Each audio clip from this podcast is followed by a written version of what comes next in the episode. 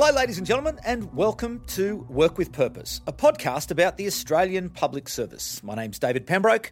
Thanks for joining me.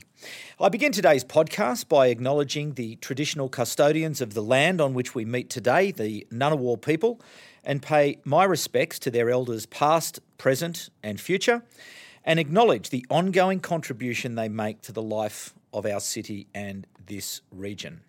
Well, today on Work with Purpose, we feature the winners of this year's Public Sector Innovation Awards. The awards are a collaboration between IPAA and the Department of Industry, Science, Energy and Resources, and they are a celebration of not only great thinking, but great doing by Australian public servants. You might remember a few weeks ago uh, on this program, we had a conversation with David Fredericks and Michelle Bruniges to celebrate the launch of Innovation Month. Well, today we speak to the people who carried home the loot. Jason Lucchese is the Assistant Commissioner, Superannuation and Employer Obligations of the Single Touch Payroll Program at the Australian Tax Office. And he joins me in Studio 19. Jason, welcome to the program. Great, thank you. Ailsa Borwick is the National Manager of Employment Income and single touch payroll at Services Australia. But she's not here to talk about single touch payroll today. That's Jason's. Ailsa and her team carried off the award for their job seeker short form claim innovation. So I'm really looking forward to uh, understanding because I read that is a great story and I'm looking forward to that. And we are also joined by Helen Bailey, who is the manager of the Public Sector Innovation Network at the Department of Industry, Science, Energy and Resource. She was the coordinator of the awards program. Helen, welcome to you. Thank you.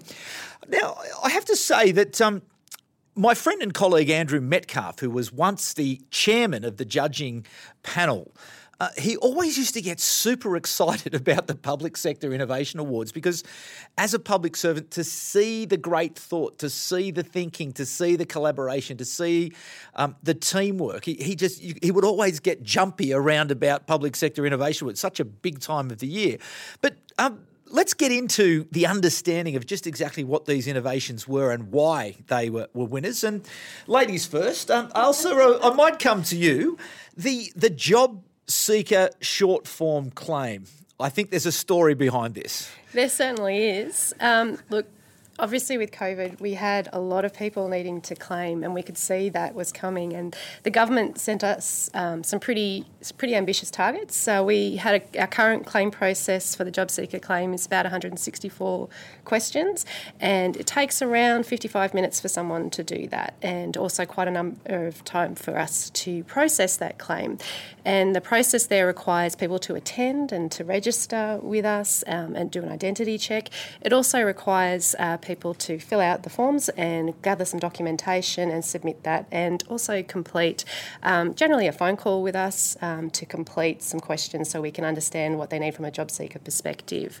So for us, we were challenged to get that down to a process that we could be, could be completed within five days, um, and to bring that question set down to about ten questions. Wow. And um, for us, just for a scale, we, um, as you would know, the announcements came out on about the 20th of March. We had this fully implemented by the 14th of April. Wow. So, did you have any forewarning uh, ahead of the 20th of March? Did you know that this was coming? No, to be honest, we had um, our, we had just released our brand new job seeker claim on the 20th of March. We just reinvented it to get it to 164 questions. So on the 23rd of March, which was sort of the big kickoff of the new policy, that's when we had to suddenly sh- shift gears and look at it in a very different way. Um, so for us, that was a pretty big challenge. So that's the innovation, I imagine, that looking at it in a different way. So, what questions were you asking yourself that enabled you to go from 164 to 10? To 10, yeah. So um, for us, um, I, we sat there one night, I sat there with my colleague Brendan, and we went through and sort of went really looking at the legislation and trying to understand what was the minimum viable product, the minimum set of questions that actually helps us determine somebody was eligible for payment. And so we were able to go through that process and then look to some of our colleagues who um, had a whole heap of insight from our customers about where they were getting stuck in the claim process and what was taking time. We looked at our service delivery information and seeing where the um, pain points were in the processing um, and what was taking time in that as well, which gave us some intelligence to go um, and talk with our policy partners, so Department of Education, Skills and Employment, and um, Department of Social Services, and talk about challenging what we might be able to do there to simplify and streamline that. And I've got to say, that process was amazing working with our colleagues. They were fantastic. Can you imagine, you know, the, the length of time that we've had um, unemployment benefits and the, the the things that we had to look at to see if we could simplify that process. So, in terms of that, though, that simplification process is massive because if you you was um, just suggesting that you'd, you'd, been through a process to get to 164. Yeah. So, and, and, you'd already probably had some of those insights, but had had decided not to act on them, or didn't feel that they were that you still needed a degree of rigor that, that was necessary? Absolutely, because the integrity of payments is very important to Australians. So we, we absolutely want those things up front in a standard claim process. But for this situation, we needed to make some temporary changes. And for us to revisit those in that context with our policy partners was a, a quite an amazing undertaking in such a short period of time, um, particularly because we had to make sure we had the legislative basis to do that as well. Mm. Um, for us, though, the real innovation started started to happen when um, we kind of landed this with a multidisciplinary team. And claim form is great, and a claim is a claim in its own, in own environment, but it sits in an end to end process. So then, challenging the challenge for Services Australia and working across multiple teams to work out what was the end to end process that allowed a customer to move in a digital environment and basically protect people from coming uh, from the health risk of coming into a service centre. You would have all seen the footage. Um, so there was a public health risk of people congregating in our offices, yeah. but and also we wanted our staff to be able to to to process and to work. So how could we manage that and use these processes to support it? So who was on your multidisciplinary team? Who did you? Who did you include? Was it obviously it was a virtual team as um, well? So absolutely. Um, so we had our customer experience colleagues. So Lysiane led that process, and our online colleagues. Um, obviously, there's a lot of tech that goes behind this to make it work really well. So Megan um, Bunfield in my area, but then we pushed that out to a broader digital program.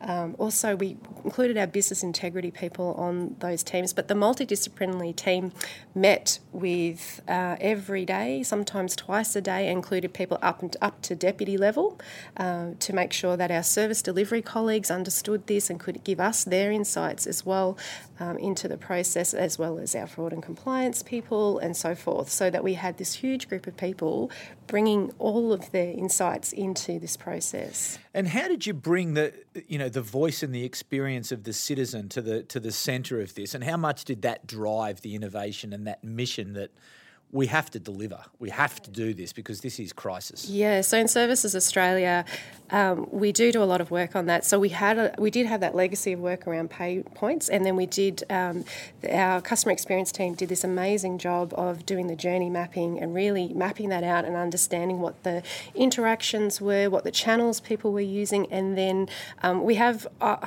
I'm going to use a colloquial term, I call it claim porn. We can actually look at people as they're going through the claim process and watch the, watch what they're doing. But we also use our analytics and our voice. Uh, so obviously we have a lot of people that call us, so we can do that and use. Um, our bots to really understand what the questions are or issues. So if I had a particular issue that I wanted to look at, we have these amazing people that can run those analytics for us to give us real time information about what's happening in the claim process. What was the scariest or hardest bit, you know, in trying to hold this team together as you're on this absolute sprint yeah. inside 24 days? Is my less, maths right? Less? less? less. Okay, less. um, so for me, um, I think that was one of the biggest channel, uh, challenges was the engagement the personal risk of wow there's going to be a lot of people using this and so for me, uh, and um, it was done so quickly and so much, so many policy changes, and we had there were other policy changes happening all around us. How did we make sure that we were meeting the legislation and we weren't leading people to a situation where they might not have been eligible for payment and we would have to recover that money? That is something that was probably the scariest thing, and to bring people along. And as I said, we brought in um, some of those expertise in there. We also um, established, and I'm forever grateful for my senior leaders for. Um, um, having that foresight to bring the assurance piece in at the very beginning. So we had, in this instance, KPMG working with us to have a look at it from a number of factors from the ICT build, because it's very complicated, and also from a legislative pa- and their legislative matrix work that they did to map it all back helped me sleep at night. Yeah. I've got to tell you. Well, that's it. It's an interesting uh, question there, isn't it? Because that's one of the great barriers to innovation, particularly in the public service, is that sense of risk mm. and permission. And clearly, in this environment, that was enabled, that you were given permission and the risks were clearly managed and identified and the resources were put around them to enable you to you know guide this team in this effort Absolutely, and uh, as I said, we had that oversight on a daily basis. And um, you know, initially it's pretty hard to, to lay your risks bare in front of multiple deputies. I'll, I'll be honest, um, and adopting a posture that says, well. It's only going to get worse if I don't call it out. So, and then allowing that process to happen and resolution to be done very quickly. So, you've got to be a little bit brave in engaging in with risk and calling it out, but it works. Mm, it's a culture thing, isn't it? Really. And and it's interesting to see that the culture was able to manage with that degree of, of pressure and stress and, and strain. Well done. Congratulations. Um, Jason, your story uh, about single touch payroll, because you were, again, solving a very big problem, but for a different audience, but uh, no less important, really, in terms of being able to keep the money moving so as that people could be paid. Yeah, thanks, thanks, David, and um, and a little bit, you know, building on from what Alice has covered off. I guess that you know I love talking about the story about single touch payroll because it has been very much a big journey. So you know, over a number of years, there was a you know what started off with a small number of people in government and business had this vision around if we could tap into what is the natural business system of payroll and leverage off that. Um, that that could essentially revolutionise the way in which payroll and super guarantee information is reported through to the ATO, and provide you know a much greater level of visibility and transparency and integrity into the system.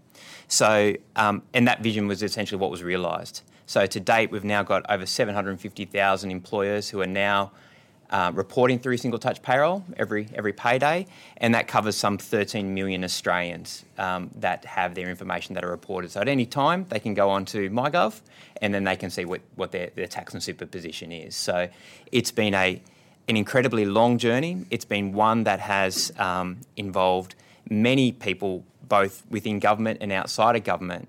But I think the fundamental principle behind it, or what the innovation part that it challenged was, how do you leverage off something that is a natural business system and fit in with that, as opposed to creating something separate and asking people to come to it?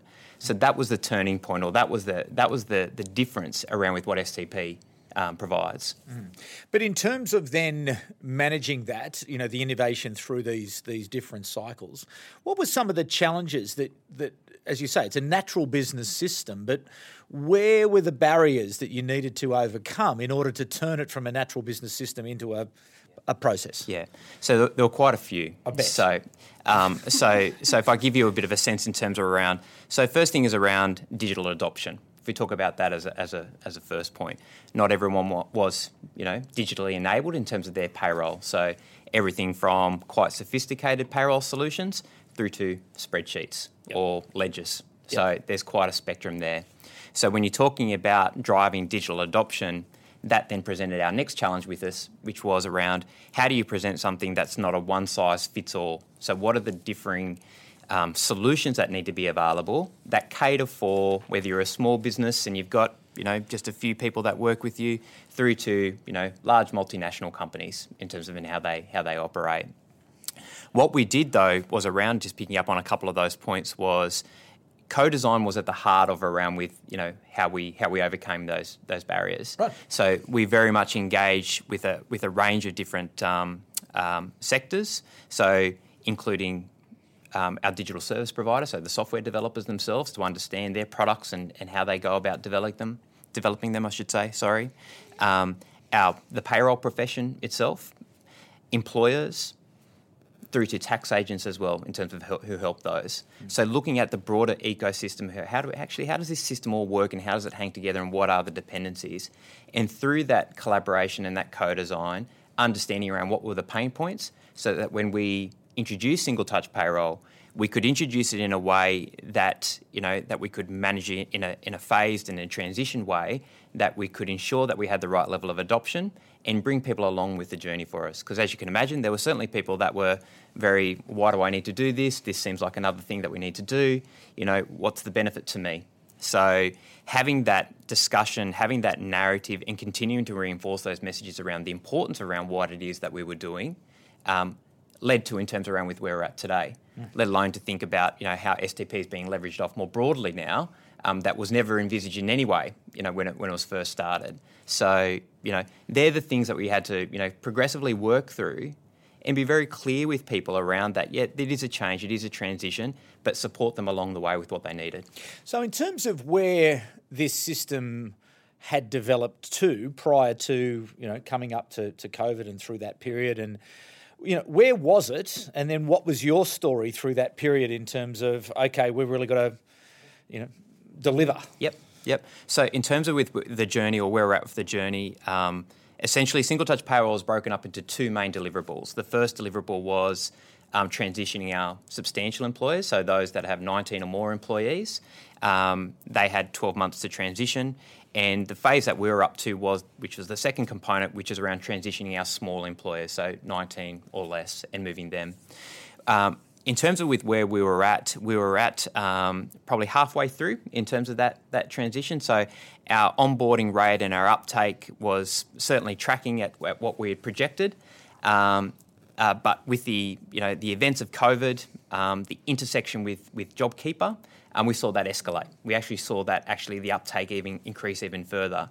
People could see the dependency between the two um, systems and how they operate, how they built more integrity into the system, and how ultimately it can make a more efficient and streamlined process for them as well. Mm. So that was the, the, the, leverage point around with where we're at and what we actually started to observe. And how big a uplift was it? And, and were the systems in place able to cope with it? And was your team able to cope with it? Yeah, uh, we, we were. And, and yes, the systems were in place. So we'd already seen quite a large growth in terms of the uptake. So, you know, experiencing another blip, if you like, in terms yeah. of, you know, another kick up. Um, we already had all the mechanisms in place. And I guess we were also at a level of maturity as well organisationally that you know you know, in some ways, we've already done the hard work, yep. like in terms of around with, with the large numbers that, that have come through.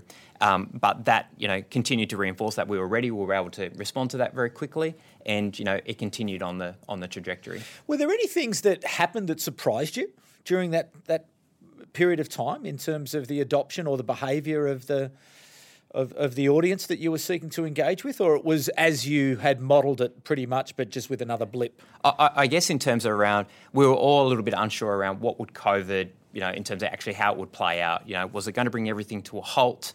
Was it, you know, um, but to see the reverse in some ways actually happen in terms of those, you know, those employers that that embrace that um, and seeking to, you know, to um, uh, to engage with JobKeeper, um, you know that that was something that I think we were a little bit surprised about in terms of actually because often are not you know big disasters or big shocks essentially set your project just off the rails you know and you, and you kind of go well where do we go now? Yeah. Whereas we had the opposite. It actually drove more in terms of around with with where we needed to go. So um, and the narrative changed as well. The narrative changed from around you know why do I need to do this? to I need to do this you know?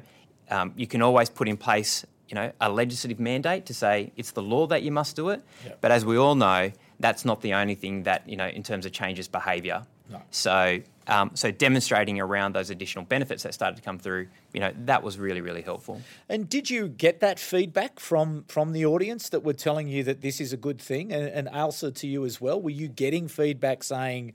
That, you know, we're very grateful for this innovation. We're very grateful for this change because the citizen or the business person at the at the heart of it is actually getting a benefit from the government to to make my life better, to to ease the pain and tension and the worry. It's um, it's so rewarding and proud when you get to go and talk with the community and you hear directly from them and they say thank you.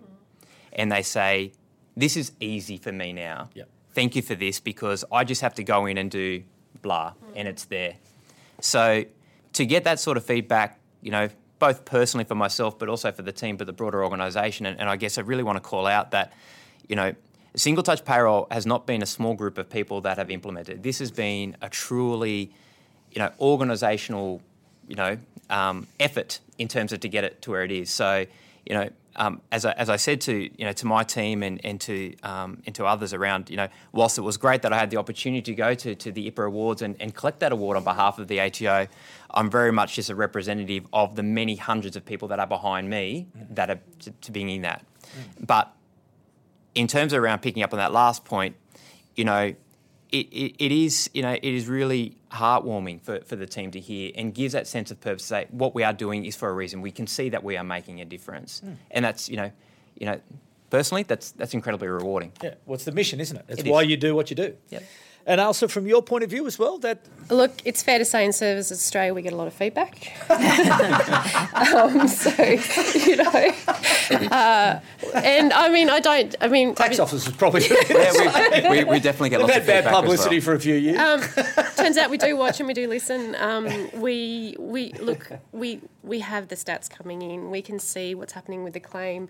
Um, I think when uh, Rebecca Skinner was here, she was talking about this kind of moment when we kind of saw the claims going up to about four hundred thousand on hand, and when we released the short form claim, you could see us, you could see them starting to sort of come down. And um, just to give you some insight, when we do releases, we do them on the weekend. I'm, I'm, my ICT colleagues are amazing. Um, but so we release at about four o'clock in the morning. Yep. And we have people there to do business verification testing and, and Penny and my team, who was leading this, um, was in there doing that work. And at 4:30 a.m. in the morning, she was processing the first claims. That's so it's very immediate to see. Oh, it works. Someone's already completed it. They yeah. they obviously there's a need for it. They're up at four o'clock in the morning doing a claim. Yeah. Um, now they wouldn't have seen anything different. You wouldn't have known it was any different because it was all part of our our pre-fill and our, our claim process journey. But um, that was actually happening. And for us as well, we had some um, our customer service staff in Strathpine who were focusing on helping us with that testing. And to hear the staff member, she was Penny called me up. She was so proud. She said, "The staff, they love it." So again, you're kind of getting that feedback and. Um, our, our CEO was sending out emails every day, and attached to some of those emails were photos where oh, of thanks and flowers and chocolates that the community have brought yeah. in.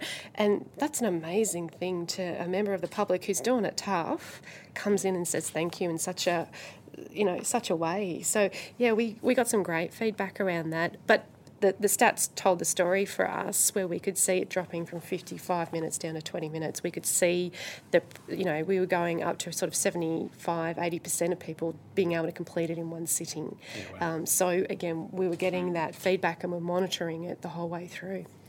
Helen, if I might throw to you, you are the uh, convener, um, the organiser of the Public Sector Innovation Awards, and really these are two great stories, aren't they? They, you know, they set the the citizen at the at the heart, and the benefit is delivered, and uh, the government does a good thing. So. Mm. Um, I'm, I'm a bit like Andrew Metcalfe, where I get really excited around awards time because I, it, it, it is. I think the public sector is not always thought of as being incredibly creative or innovative, but actually there are lots and lots of examples out there, and the awards bring out a whole lot of examples. So it, it, they're very inspiring, I have to say. And you know, people, five groups won awards this this time, but we had over 40 nominations, and so there are over 40, and they're only the ones who actually applied. So there's a lot more out there as well. So congratulations to both of you, by the way. Um, I, I did hear um, from both of you there are a couple of principles that came out um, there, and, and one of them was sort of co design or user centricity. And I'm wondering if there are any other transferable principles that have come out of your specific projects that actually could be transferred into another sort of project within your organisation. What sort of principles have come out of this? I guess for me, um, absolutely knowing your customer experience and your business processes so that you actually know where to target your effort um, when when the opportunity arises was was something for us that was really important that you could take forward to almost anything. That deconstruction to the minimum viable product, particularly um, if you've been working in an area where it's been around a long time, that can be quite challenging to do. And um, bringing other voices into to do that is probably pretty important because they'll they'll get you to think about it a different way. Um, and for us, I remember when we when we stripped it right back that first night down to here's the ten questions. It was this this attitude of show cause of how to make it more complicated. You need to tell me why. Mm. And for some things that made sense, we needed to put a couple of other identity points in there to ensure the integrity and, and prevent fraud. But but that kind of um, mandate around what we were doing helped us drive that. Um, understanding what the tech could do, I had not appreciated uh, until I got into the depth of this exactly the um, pre-fill, and I know you were talking about it before, what it can actually do. And um, obviously, with Services Australia, a lot of people are known to us, we've met them before, um, and how do we leverage that, or how do we leverage the other um, information that we could connect to, and how do we negotiate that? and also that idea of where does your bit fit in for the customer and an, on an end to end level? So that maybe you need to make some other changes to other parts, not just your own bit. Mm. I think um, I think Helen probably the the transferable part you know that that I'd probably reflect on is understanding that broader ecosystem and where you fit and where you where you place and how do you how do you fit into into that as opposed to creating something new or, or, or bespoke around that. So I think that's probably something around, you know, and with that comes, you know, user centered design mm. in terms of, well, what does that actually look like for you? And how does that, you know, when you sit down at, in your workplace every day and, and you've got something in front of you, how do you interact with it? What does it look like and how do you, how do you fit in? So I think, you know, more and more, you know, people's lives are busy, they're complicated, they've got lots, you know, you know, lots that they're trying to juggle and to keep up the speed with in terms of around from a, you know, whether that be from a, you know, from a legislative perspective or, you know, rules or regulations, etc. So how can you take some of the, um, uh, some of the confusion out of that by building it in as part of what they do every day? And and I have to echo, I guess, around with what Alice is saying is around the, you know, the technology component that sits behind a lot of these initiatives is, you know, is truly impressive around the, the work that is done, not only from the smarts, but the scale in which yeah. it needs to handle as well. So you're dealing with systems here that are that are serving the entire Australian community. So how do you, you know, how do you, you know, make sure that you take that into account as well? You know, thinking back around with that ecosystem and how that fits in and how you support that. Mm, yeah. mm. Sounds like a sort of a holistic sort of systems thinking yeah. approach, essentially. Yeah. Um, I was absolutely delighted to see what it could do. I mean, when um, Megan sort of showed me some of the things that they could do either through the apps or through um, connecting the different pieces of information, I was blown away. Um, I went in and, and, went into MyGov and had a look for what I could do for myself. No, I didn't fully complete a claim or claim anything, but I, I, I was just blown away. And I think updating your knowledge and really engaging with your ICT colleagues is a really good thing to do. Mm, mm, absolutely. Um, so I have another question for you. So you've got the benefit of hindsight now. So knowing what you know now, if you could do either of your projects again, is there something that you would do differently this time around? What was a, a sort of key lesson that you learned? Oh, I think um, in this environment, personal care, to be honest, um, sleep matters, and um, I think probably calling more people in a little earlier and managing that. But again, yeah, Rebecca mentioned that actually. Oh, did she? Yeah, yeah, right, yeah. It's yeah. part of the conversation that you know, call for help. Yeah, because I, you know, these were really long days, which oh, turned yeah. into really long weeks, and there were other things we were doing as well. Yeah. So, um, ha, you know, being a bit more mindful of that and how to refresh in that moment, I think was would be something for me. But if you don't know, like you don't know what you know, you don't know what's coming, do you? Because you okay, I can still go, and I just don't know where it's coming from. So how do you get that foresight to know? I need their help, and I don't really know because I I don't know where this is going to end. Yeah, it's hard, isn't it? Yeah, it is really hard. And when you've got everybody's working really hard, and you don't want to let anybody down, yeah. and and um, but at some point you've got to put your ego to the side and realise that hey, how do you, your best self is somebody who is a little rested or well fed or has had a little bit of exercise or spent time with the dog, whatever it is. But I think for me, that's something.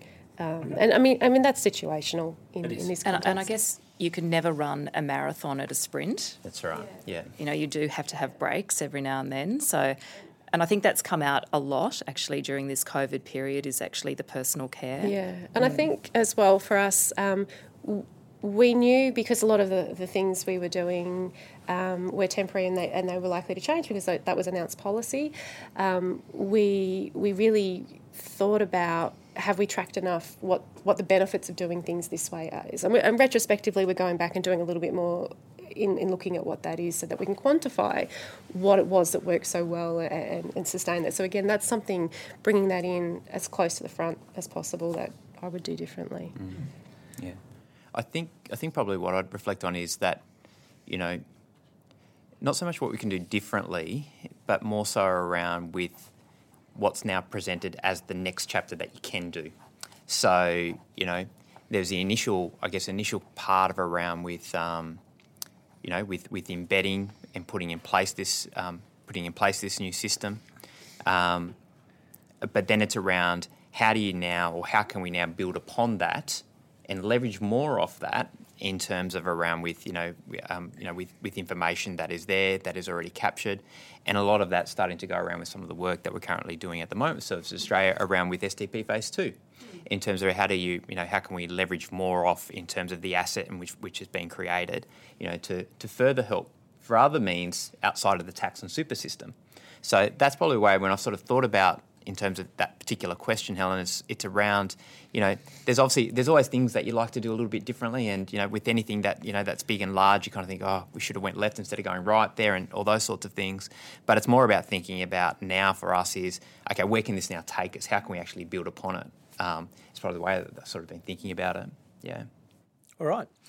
Excellent. Well, um, great stories. I love that sense of, of voices too. This notion of multidisciplinary teams and you know that, that traditional challenge of silos. This is my job. This is what I've got to do. But really, there's that sense of looking left and looking right, and who else is who else do I need to bring along to these very complex problems that you, you're seeking to solve. So. Uh, Congratulations to you. Congratulations to your teams as well. It's uh, a fantastic and a great celebration, and, and two wonderful stories about innovation in the Australian public service. Helen, uh, a final question from you. Very quickly, I'll ask. Um, so you've won an award for this specific project that you you two have done. Um, I, I just want to know if if there are two key pieces of advice that you would give a public servant like me, for example, to move a creative idea from concept to implementation? I, I would uh, I would say the two things that I would say is be very clear in what is the outcome or the benefit around with why you are doing what you're doing. that would be the first thing I'd say. Clear outcome, clear intent, so people know what it is, the so what. Um, I probably stole your line. I? Oh, that's okay. I've got three here, All right, hopefully I won't steal but all I three. completely agree with you. Um, the second thing I would say is about you know, do not underestimate the importance of bringing people along with you, whether that be your internal teams or whether that be the community more broadly. Because if you don't have those things, you know, you know, with you, um, you are really fighting it uphill. You know, that's you know, that'd be the two things that I would I would pass on. Yeah, similarly, I, I, I would call out that your authorising environment matters. So you might have a great idea, but what's the context? What's the context for your minister, your executive, um, your partners, and um, how does your idea meet their needs? Um, I think if you really want to land that thing that you know is awesome, how do you land it with what they need? Um, the other thing for me, and we spoke about it um, earlier, was about engaging with risk. And I don't mean taking big risks, I mean know what your risks are and how to mitigate it. And if, if it's not managed, be strong enough to call it out and call it out early. Fabulous. Well, I, I like that idea of you know risk mitigation as a as a positive and seen as a positive and an enabler as opposed to oh god we can't do that. You know it can stop you dead in your tracks. Uh, congratulations once again. Um, and to to Ailsa, to Jason, uh, and to Helen. Thank you for your service, and thanks for coming onto the program today. Work with Purpose is part of the GovComms podcast network, and we have some very big news to announce today. Content Group is hosting the very first GovComms Festival as part of the Government After Shock Conference on November the 17th and 18th. Government After Shock is a collaborative initiative supported by the OECD, the European Commission, and the Observatory of Public Sector Innovation. The GovComms Festival will bring together government communication experts from around the world to discuss the changing nature of government communication, both internal and external, with a particular focus on the impact of digital technology. We will have more to say about that in the weeks ahead, but it is certainly an exciting prospect for us to be running a global festival in collaboration with the OECD and the European Commission. Thanks again, as always, to IPAA and to the Australian Public Service Commission for their ongoing support. This program would not happen without the support of the team here at IPAA and back at the Content Group office. So, a very big thanks to all of you. And of course, our biggest thanks is to you, the audience, who keep coming back in such strong numbers week after week, and we are still growing. So, if you do see the social media promotion for this episode, or indeed for the GovComms Festival, please pass it along and share. And if you do want to rate or review the program, that always helps as well. But that's it for now. We'll be back at the same time next week with another Work with Purpose episode. But for the moment, it's bye for now. Work with Purpose is a production of Content Group in partnership with the Institute of Public Administration Australia and with the support of the Australian Public Service Commission.